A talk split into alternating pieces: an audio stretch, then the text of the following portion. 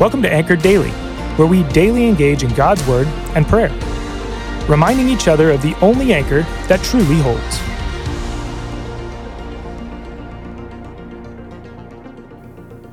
Hi, it's Amy again, and today we're taking a look at 2 Corinthians chapter 12. There's so much in this chapter. Paul talks about a vision of heaven, a thorn in the flesh, having to defend his position as apostle in gratitude of the believers in Corinth and church strife. It reminds me of lions and tigers and bears. Oh my. It seems like Paul can't quite get his mind around the vision that God gave him 14 years previously. It says that he heard inexpressible things, things that man is not permitted to tell. So Paul the Apostle was uniquely given a glimpse of paradise by God. Then, to not become conceited about the visions God had given him, Paul tells us of his thorn in the flesh, which seems to be a chronic affliction allowed by God. And Paul does what most of us would do he prays and he asks God to take it away. In fact, Scripture says that he pleaded with God about it. But God knew best, and Paul kept this difficult thorn. Finally, Paul defends his authority as an apostle of Jesus Christ and tells the Corinthians that he is planning on coming for a third visit. He seems to be pretty concerned about outside influences of evil on this young church. This chapter is full of difficulties, isn't it?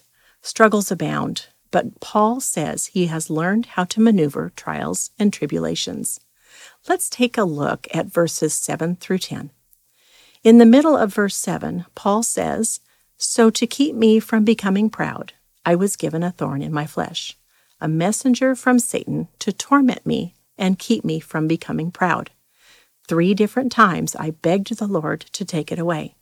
Each time he said, My grace is all you need. My power works best in weakness. So now I am glad to boast about my weaknesses, so that the power of Christ can work through me. That's why I take pleasure in my weaknesses and in the insults, hardships, persecutions, and troubles that I suffer for Christ.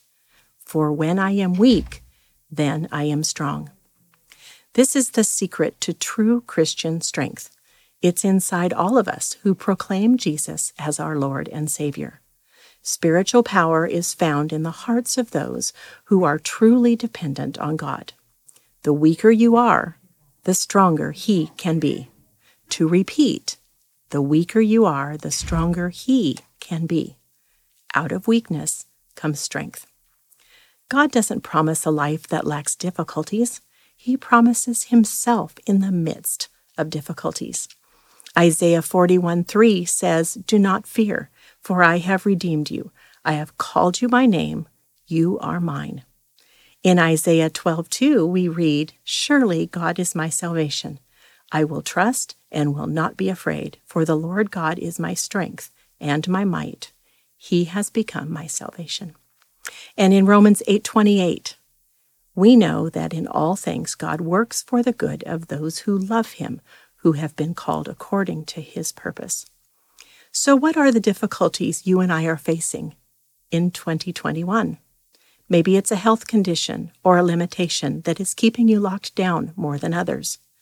Maybe a family trip or a vacation has been put on hold or canceled.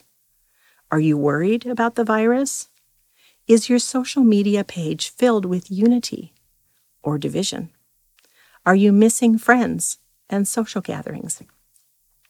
Do you truly believe and trust God even in trying times and situations? Will you choose to spend time with Him in prayer, in Scripture, in a small group, and in church? Will you put aside those things that seem and are difficult and instead give them to God and let Him carry them for you? 1 Peter 5 7 assures us that we can cast all our anxieties on Him because He cares for us. Let's pray. Father God, we praise and thank you for your word that gives us all we need to know you, to love you, and to put our trust in you. Amen. Thanks for joining us today. Listen in tomorrow as we continue to encourage one another to be anchored, steadfast, and secure in Jesus. If you haven't already subscribed, please do so because we'd love to continue to dive into God's Word with you.